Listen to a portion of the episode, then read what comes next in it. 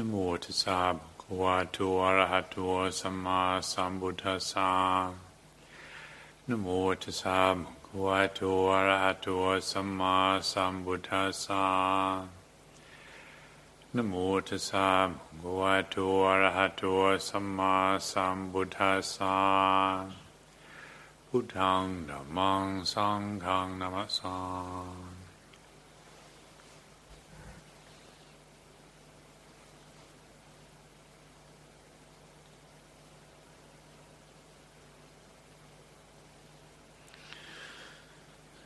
Today being the anniversary, the occasion of remembering the passing away of our teacher, uh, Venerable Ajahn Chah, I'd be happy to uh, spend some time together this evening reflecting on some of the, the outstanding qualities of him.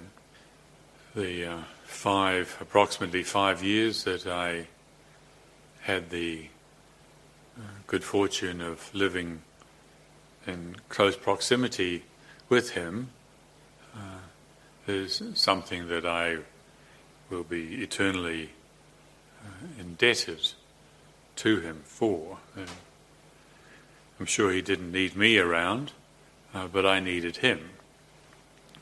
Something that I am uh, profoundly grateful for. Um, and I would say that uh, all of us, although uh, I'm not sure whether anybody here, at Ajahn Punya, did you meet Ajahn Chah? So there isn't anybody else here who actually met Ajahn Chah, but that we have this practice place and we have uh, the recorded teachings and the example of those who practice with him to inspire and encourage us is something that we are all uh, indeed also uh, indebted and, and very fortunate to have received.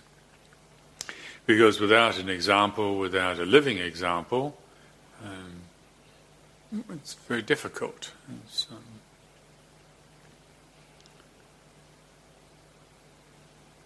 the we can read the scriptures, we can read the commentaries, and we can have a very good grasp on the theory of practice, but so long as we ourselves are still uh, struggling with obstructions, difficulties, then it's very, very hard work.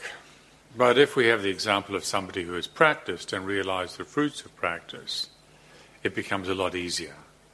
And so uh, to have had this Uh, experience of living in his company and seeing what it's like to be with somebody who is experiencing the fruits of, of practicing the Dhamma, not just having a good grasp on the theory, but somebody who's really surrendered themselves to the practice and realized the benefits for themselves is a, a, a tremendously precious and wonderful thing.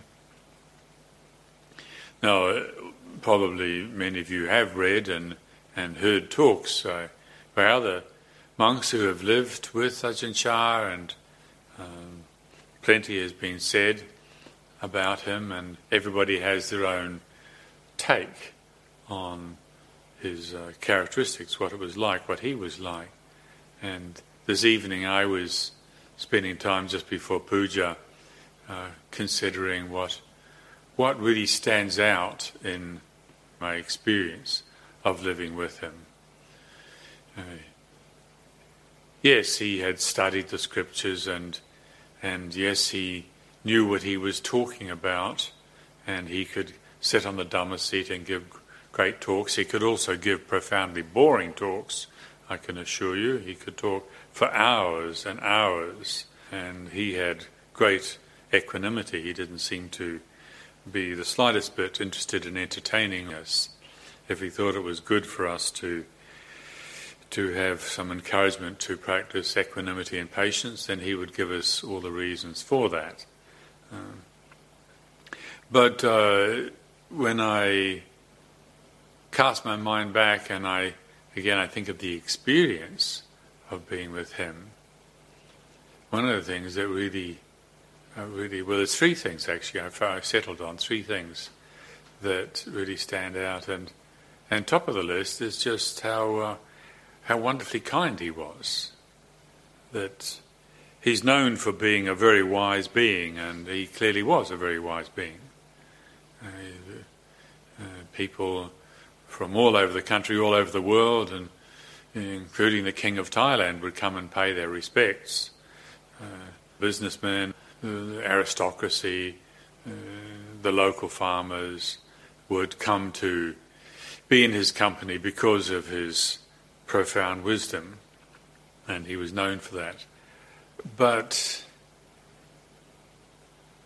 I think sometimes we maybe we emphasize that a little bit too much.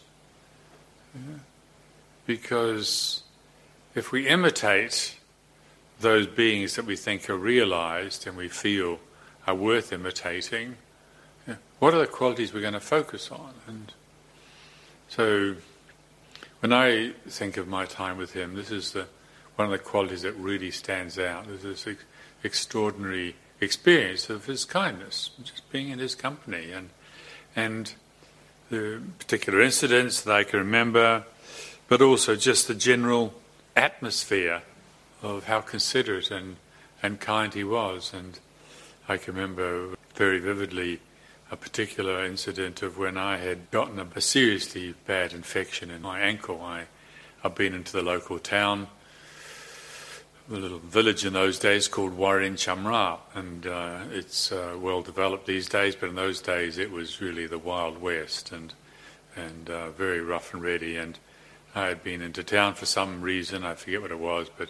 walking along the street and I'd slipped off the pavement into the, the, the drain, which was in fact an open sewer, and just a little graze on my my ankle. Didn't think it was very much, but I ended up, I think, walking most of the way back to the monastery. And within a few days, I had this really massive, uh, weeping, ugly uh, infection that developed into a horrible ulcer and lasted for a very long time. And I, I even had trouble walking. And and I, I can remember one day when Ajahn Chah, as he would, would come over to visit and see how the Western monks were doing and give us a little encouragement. And he was asking Ajahn Sumedho, you know, everybody okay? And he said, oh yeah, people okay, but that uh, that one that one New Zealand monkey seems to have picked up some pretty ugly infection, and and and he called me forward. I can still remember him calling me forward and and looking down at my foot, me to pull my foot up so he could see it, and and uh, and just the the extraordinary quality of total attention it's just this what it's like to receive somebody's total attention. What a gift that is. What a beautiful thing that is. He wasn't feeling sorry for me. I forget what he actually said, but it wasn't there, there, you poor thing. It wasn't like that. It was, it was the quality of attention, which is really the characteristic of loving kindness. Yeah when the heart is unobstructed with fear, with greed, with ill will, with resentment, when the heart is unobstructed, that is the characteristic, loving kindness.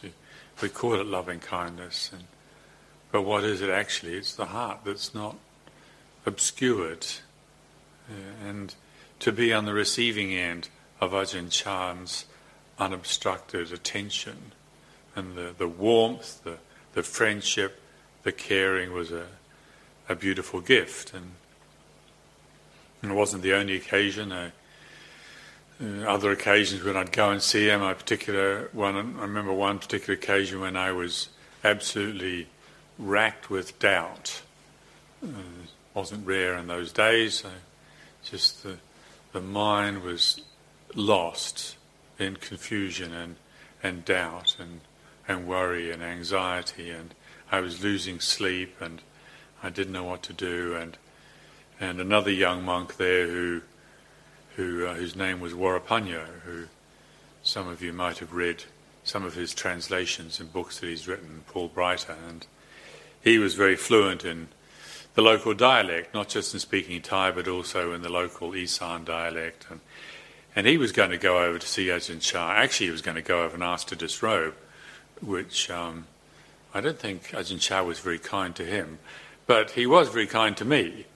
He was very kind to me, and and Warapanyo was translating for me and expressing how this uh, this skinny, scrawny young monk was caught up in all this worry and anxiety and doubt, and and again, I still remember very vividly just the gaze of Ajahn Chah. And, and what he said was, in Thai, what he said was, Pom ben yang nan, which translates as, oh yeah, I've been there. I've been there. And that empathy, that where you where no judgment, where somebody you feel somebody really sees you, and there's no judgment. Oh, again, once again, what a what a wonderful gift that is, and what a beautiful thing that is, and and truly something worth emulating. You know, I think the meditation traditions of Buddhism in all the countries, uh, I think, uh, are well known for expressions of the spiritual warrior, and certainly the way that we Westerners have picked it up and in our experience in going to Thailand and becoming familiar with what's known as the Ajahn tradition, and and you hear these Western monks talking about these great austerities that the monks went through and their daring battles with Mara, and yeah, certainly that's that's uh, that's good to know about, and and the energy of the spiritual warrior is absolutely essential. But uh, if that's all we've got is the energy of the spiritual warrior, well, I can tell you over the years that I've been living as a monk, which is getting on for 40 now, I've seen a lot of uh, very wounded, seriously wounded spiritual warriors who went into battle not properly prepared.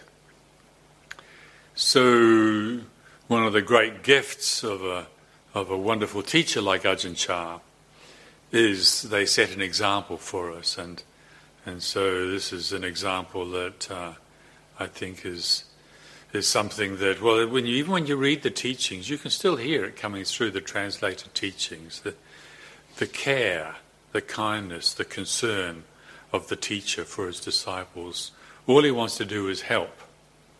Hmm, and, and this is something that, if we, as we do, I'm sure, all aspire to liberation and freedom from suffering, we want to emulate our teachers. I think this is, a, this is a, one of the profound qualities that, that we're wise to emulate. Yes, the daring spirit, yes, the energy of the warrior, but also the limitless kindness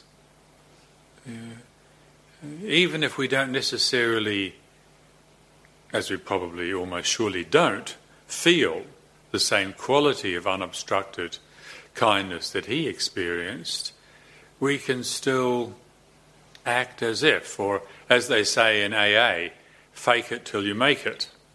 Yeah? It's not the real thing, but if in our hearts we generate the aspiration and and emulate our teachers by practicing kindness, not pretending to be kind, but where there's an opportunity to let go of old habits of resentment, old habits of contracting out of fear, not to just default to that willful spiritual warrior energy of I'm going to overcome this and I'm going to break through and and as as important as these things are, and yes, we can read in the scriptures the Buddha talking about my bones are going to break and my blood is going to dry up, and and yes, certainly, but let's not forget that warm-heartedness of our teachers and the, the willingness to forgive, the willingness to forgive those who've harmed us, uh, the willingness to forgive ourselves.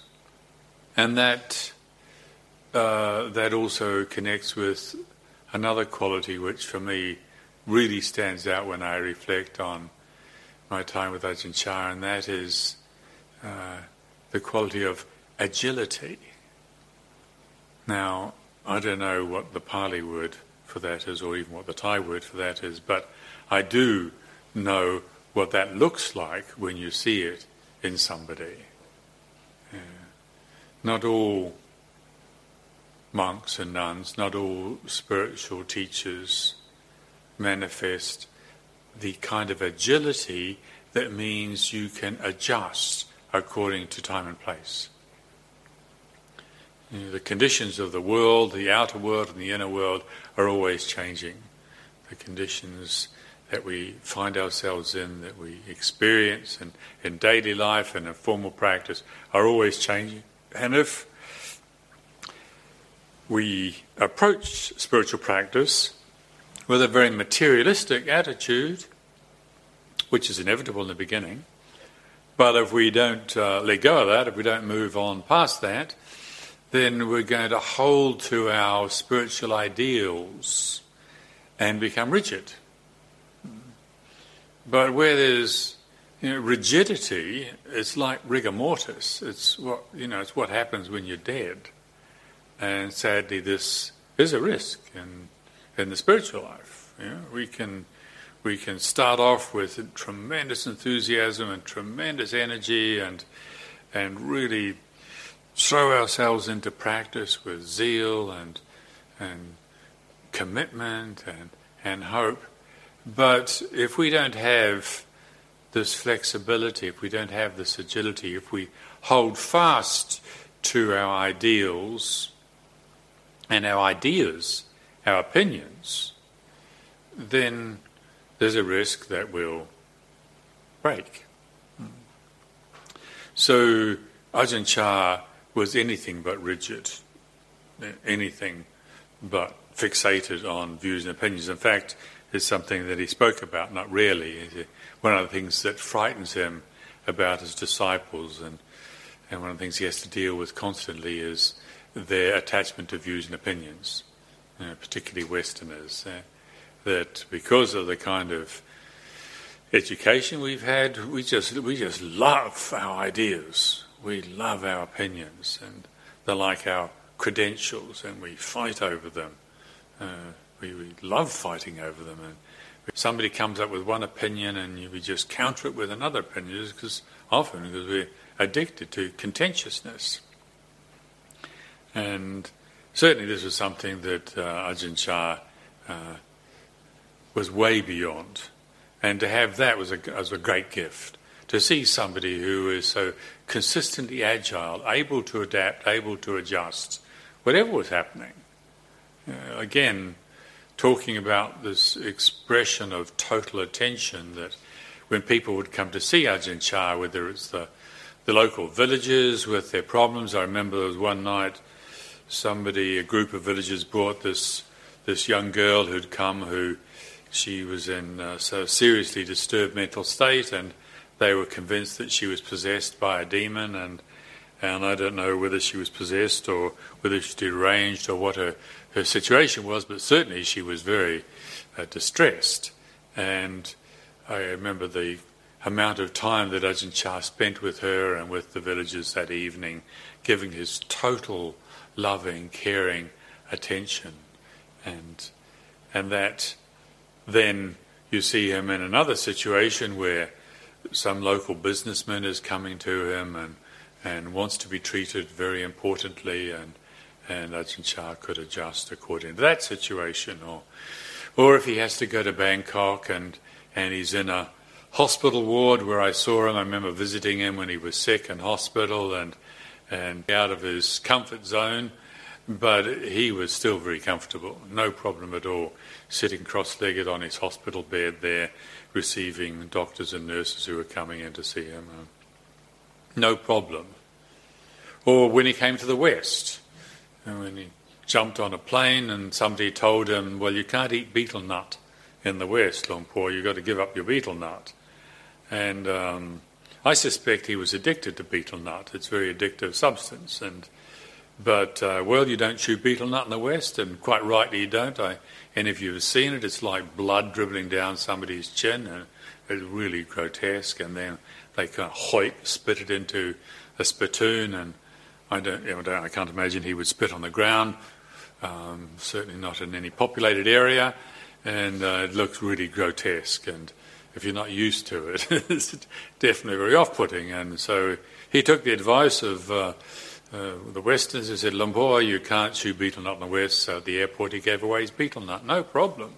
He probably had a few headaches because it's a, an addictive substance, but he adjusted. And, and, when he was in the West here, he was. I remember there was one situation that um, I didn't see it myself, but I heard about where he went to visit the parents of, of one of our monks, and and uh, and as you could, uh, I'm sure, understand, not all parents are uh, delighted with their son living off in some foreign country with belonging to some religious cult or other, and and so uh, when Ajahn Chah came to visit the parents of one of the monks, and and the father opened the door, and Ajahn Chah produces this great big beaming smile and sticks his hand out and shakes his hand and, and greets him. Now, this is not something that you would see any senior monk of Ajahn Chah standing do in Thailand, but he was in tune. One of the characteristics of somebody whose heart is free from obstruction is they're in tune. They're able to adjust. They have agility. And I, I mentioned it this evening because not only does it stand out in my mind, but I think it's, it's a spiritual quality that is worth emulating. It's worth registering. You know, agility. Um, don't let rigor mortis kick in. You know, don't be holding too tightly to spiritual techniques, spiritual opinions. Uh, as again, probably many of you have heard the Ajahn Chah sharing the example of one of his teachers, I think it was Ajahn Tongrat, who he would tell his students that when the kilesas come towards you, if they if they come high, you've got to be able to duck under them. If they come low, you've got to be able to jump over them. Uh, graphic way of, of pointing out the need for agility and contrasting the risk we have with our materialistic attitudes to become rigid, to hold on to. Just because we start out with something that seems to work, then we tend to want to cling to it. But that's not the way.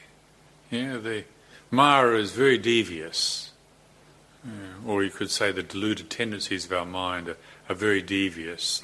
We will pick up some spiritual discipline and it'll be working for a while, but then the deluded ego will learn how to imitate it and it won't be working anymore because we're not doing the real thing anymore. Hmm.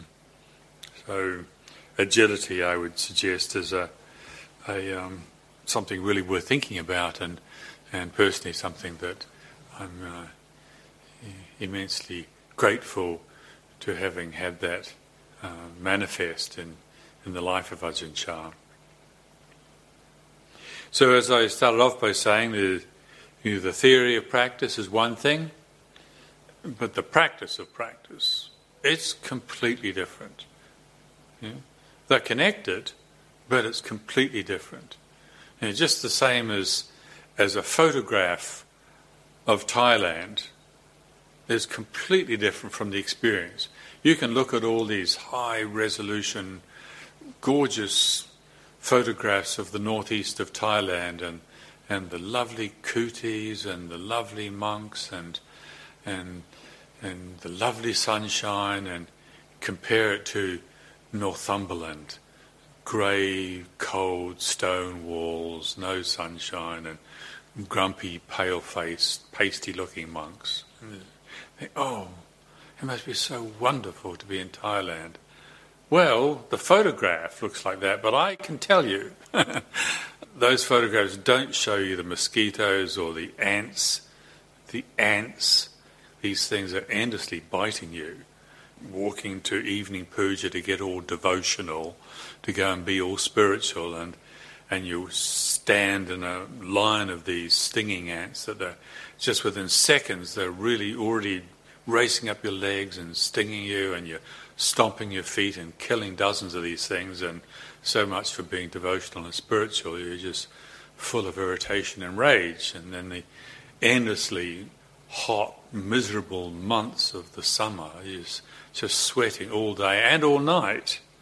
You know, your kuti, that gorgeous kuti's got a tin roof. It's just like living in a sauna. And I'm not making this up. This is true. This is absolutely true.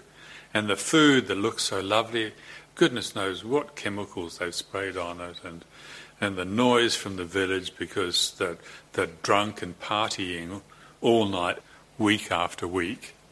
And again, I'm not making this up. No disrespect intended to my dear Thai friends, but this is the difference between a photograph that you see in a nice glossy book and the reality. And so it is with the theory, which is the photograph, and the actuality of practice. One of the examples Ajahn Chah used to give was he said it's like, in this, he talked about this, the theory and practice of practice. He said it's like with medicine. You know, he said you, you wouldn't want to have a doctor who'd never studied medicine practice on you. Well, actually, the example he gave was a herbal uh, doctor, somebody who had never studied anything, doesn't know anything.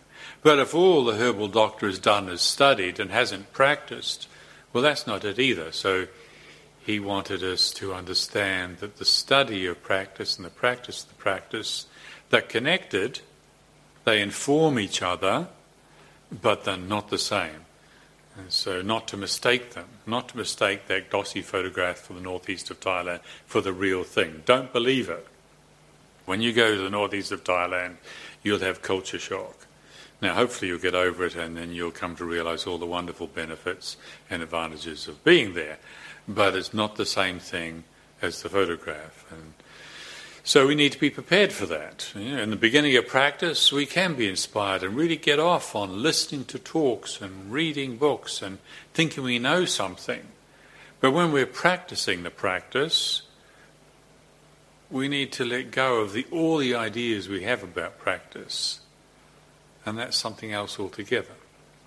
So there's uh, certainly uh, in, in Ajahn Chah's teaching and in his example, this is something that he, he pointed out in speaking about it. And there was a, a talk he gave one year when there was a whole lot of young monks who'd come to uh, live at his monastery during the Vasa, during the rains retreat, and a lot of university students. And they were having Vinaya lessons, uh, instruction on the Book of Discipline, and one of the uh, monks there had been appointed as the Vinaya master, and instead of giving lessons and sitting there and talking over the, the Vinaya training with the young monks, what this this teacher monk had done was he'd prepare tapes in his kuti. He'd sit there and he'd prepare recordings about the Vinaya, and and then the monks would all sit there and listen to these recordings. And, and one day Ajahn Chah went over there and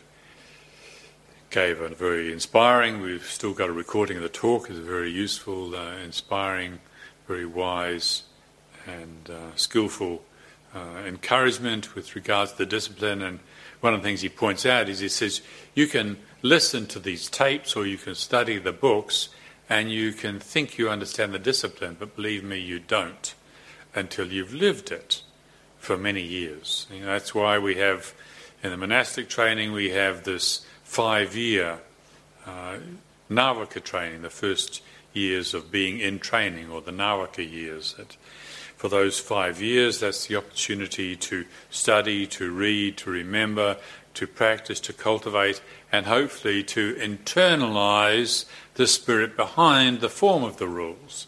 We can know the form of the rules, we can maybe recite all the rules, but that doesn't mean to say we know the rules. To know the rules, we have to live by the rules for a good number of years, and then hopefully we've internalized the, the spirit, the meaning, the essence of the rules. And so the study of practice or the theory of practice and the practice of practice are different things, and we need to know both. They inform each other, but they're very different. And that process of transforming our initial understanding into something that's more grounded in the body and lived through our daily life is something that takes uh, extraordinary patience. And there's, a, there's another uh, quote from Ajahn Chah that he's well known for, and, and to hear him say it, and, and the, uh, the understanding that behind him saying it is a great gift. And, and that's the expression he has, which was Tung sot kami kwam oton tao nan. Oton is patient endurance. Tung sot kami kwam oton tao. So in the end, all we've got is patient endurance. Yeah. Now that that's not probably the way we think. Well, almost certainly it's not the way we think because we want to see progress. We want to see results. We want insights. We want to know that we're developing. And fair enough, in the beginning, we do need some evidence, some encouragements. Uh, the, the effort that we're making and the sitting still of, a meditation and uh, restraining our actions of body and speech to keep the precepts and we want to see some benefit from this, this affirmation, this confirmation that the, the path of practice is worth the effort, yes, in the beginning. But as we practice more and more, we realize that, well, we've got to get to the point where we do realize that the karmic momentum of our past heedlessness, actually, where we've acted out of unawareness uh, through when we were uninformed, uneducated with matters of the heart, uh, before we developed an understanding of Dhamma uh, in this life, in previous lives, and we we built up a momentum of avoidance of reality. Yeah. It's like an ocean liner, you know. You decide you're going to stop an ocean liner. You can't stop an ocean liner. You can slow down an ocean liner. Yeah. And so it is with the momentum of ignorance and conceit, which are the result of our tendencies to avoid reality. Yeah. We have these tendencies to avoid reality, we develop habits of greed, aversion, and delusion, and then they pollute and distort consciousness, and so we've got the self perpetuating cycle of, of building up, indulging in delusion, and it's got very painful consequences, which eventually all of us get tired of and decide we're going to do something about it, which is what we're doing here.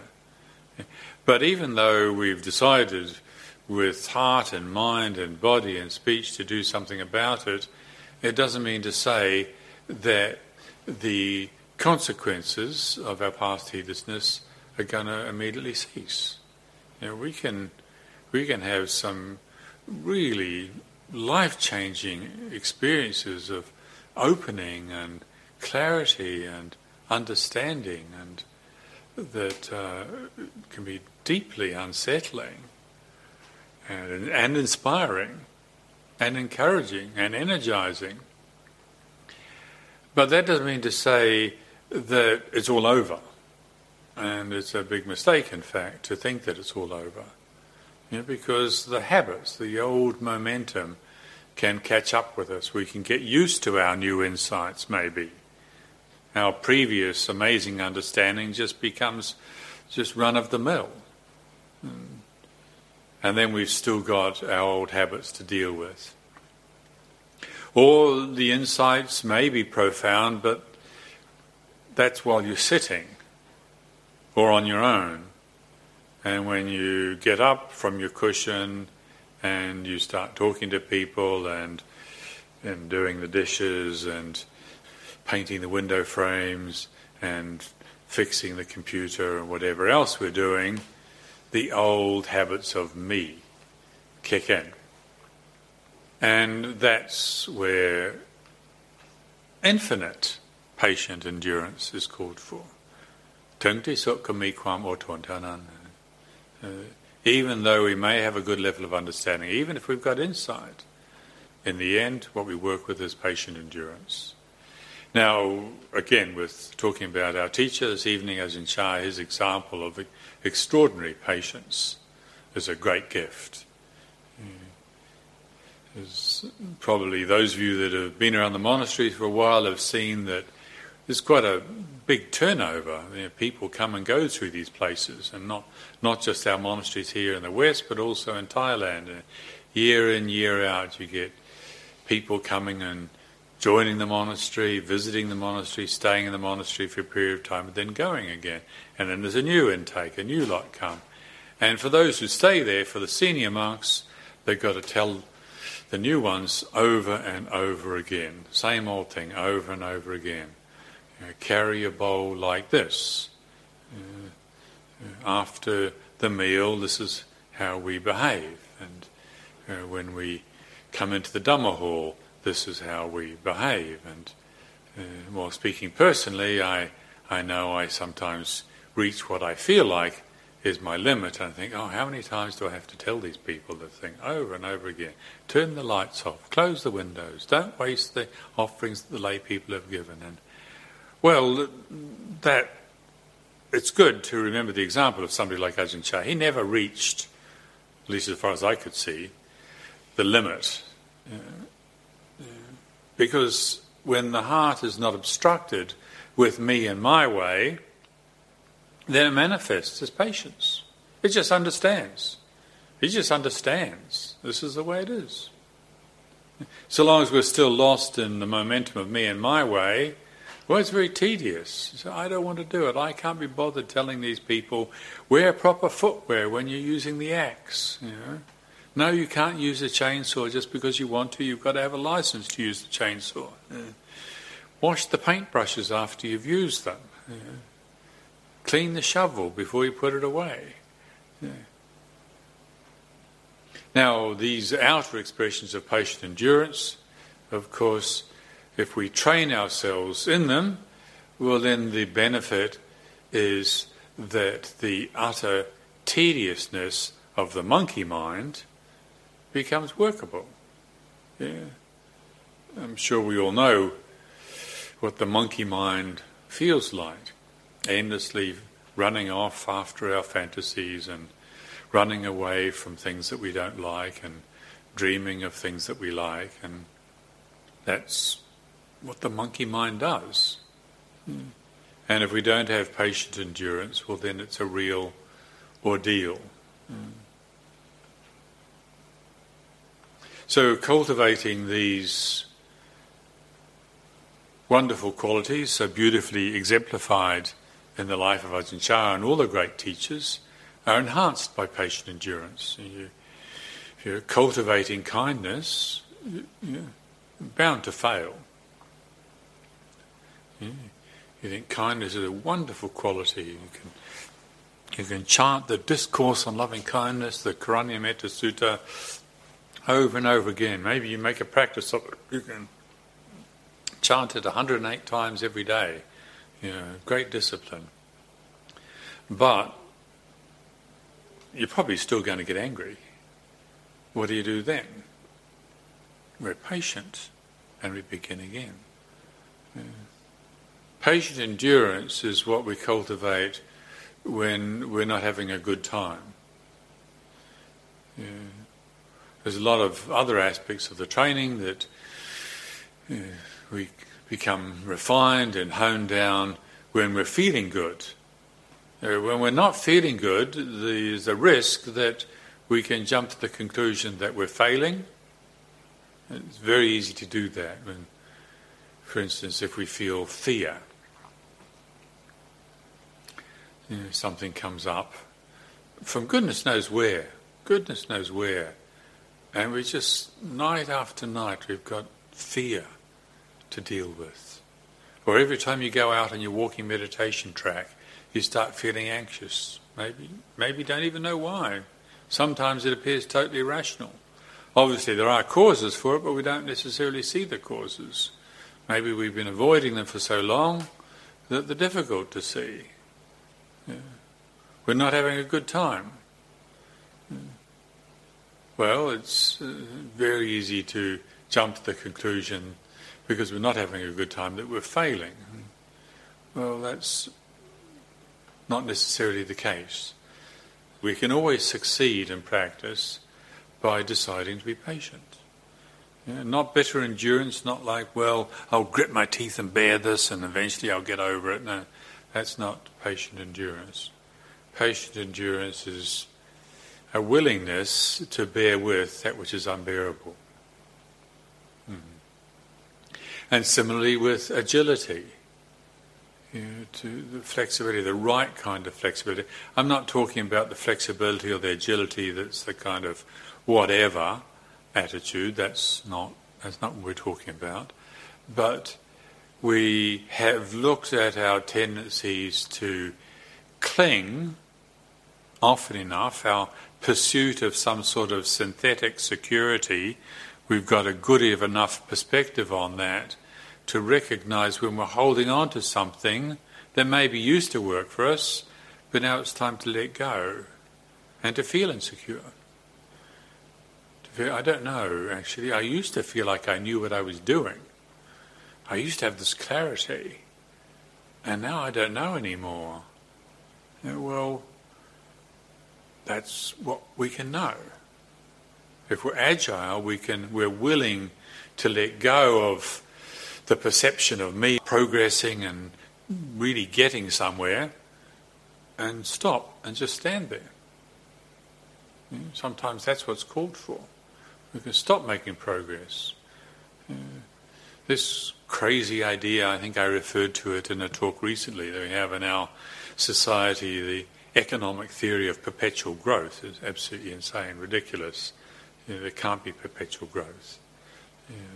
But it can, the, the, concept is around and it can affect us, and we can carry this materialistic attitude into our spiritual practice. Well, if there's agility, and what's called for is stop trying to make progress, but simply be with this. Be with this uncomfortable feeling of insecurity. I really want to know. well, with patience and agility, maybe what we get to see is that that's just what we need to be with. Yeah. Wanting to be sure. Yeah. That was what drove me into hellish states of doubt. Was partly it was this addiction to wanting to be sure. Now, fortunately, Ajahn Chah, Ajahn Chah wasn't caught in that addiction. And actually, on that occasion when I went to see him, I referred to before, and, and he said, Oh, I've been there. He said, I've been there. He also went on to say, He said, You know, when something is unsure and you want to make it sure, guess what? You're going to suffer. Yeah. If something is uncertain and you try to make it certain, you're creating a problem. But if we're caught up in the momentum of always trying to be certain, caught up in our addiction of trying to be sure, that's what we do. Lack of agility. Uh, unfortunate. But hopefully, eventually, we get tired of the suffering and we drop it and we surrender and we say, right, it's like this. It's uncomfortable, but I've got the willingness, the patience to bear with the unbearable feeling of wanting to be sure. Mm. So, again, the example of somebody like uh, Ajahn Chah, and also uh, in my first year, I had the uh, good fortune of living with, living with Ajahn Tate, another a very wise, great teacher uh, lived in Thailand at the same time as Ajahn Chah. This example of extraordinary kindness that is the expression of undivided attention. The heart is not divided, the heart is not obscured, the heart is not distorted with greed, aversion, delusion as it is for us. And so that experience of receiving that kindness, of witnessing that agility. And the, the third quality that, reflecting on it earlier this evening, uh, came to my mind and really stands out, still stands out, is that although these great beings, and talking this evening about Ajahn Chah, although Ajahn Chah was recognized as a great master, you know, Ajahn Chah was a master, a meditation master. You see it written about in the books, and you hear people talking about the meditation master Ajahn Chah. The experience of living with Ajahn Chah was uh, what you saw in Ajahn Chah's company was not a master but a servant. Ajahn Chah was a servant of the Triple Gem. Ajahn Chah was a servant of the Dhamma. Ajahn Chah was a servant of the Buddha, servant of the Sangha. And it was, a, it was a wonderful example to witness. And you could see it in the way that he would bow. When Ajahn Chah went to bow, it wasn't a perfunctory bop, bop, bop kind of get this out of the way and get on with the good stuff. You know, get up with, get on with sitting on my high seat and being impressive. it wasn't, certainly wasn't like that. When Ajahn Chah stopped and bowed, Ajahn Chah stopped and bowed. And there was this surrendering, a truly beautiful thing to see. Uh, I remember similarly when I was visiting with Ajahn Mahabua, uh, who had a, a, reputation for being a real spiritual wild man, and and uh, I remember when he would come into the the meditation hall in the morning and he would go straight to the main shrine and stop and bow. And this is also something that we can, I think, skillfully, wisely emulate from our teachers. We can cultivate. You know, instead of just do this and get it out of the way, when we bow, stop. And remember what we chant every morning. I am a servant of the Buddha. The Buddha is my Lord and guide. The Buddha is sorrow's destroyer who bestows blessings on me. Yeah, I am a servant of the Dhamma. Yeah. That contrasts powerfully with the condition that perhaps we ourselves and certainly much of the world is afflicted by the global affliction. Uh, a few centuries ago, the uh, the plague was rampant across this part of the planet, and and tens of thousands of people died because of this disease called the plague. Well, the disease that's rampant now is narcissism, a global pandemic of it's all about me. And cultivating this aspiration, cultivating the disposition of a servant of the Triple Gem is the medicine for this malady, as the medicine for this disorder. And having the opportunity to witness the life of somebody like Ajahn Chah uh, is indeed a, a great gift and a great, great inspiration. So, thank you very much this evening for your attention.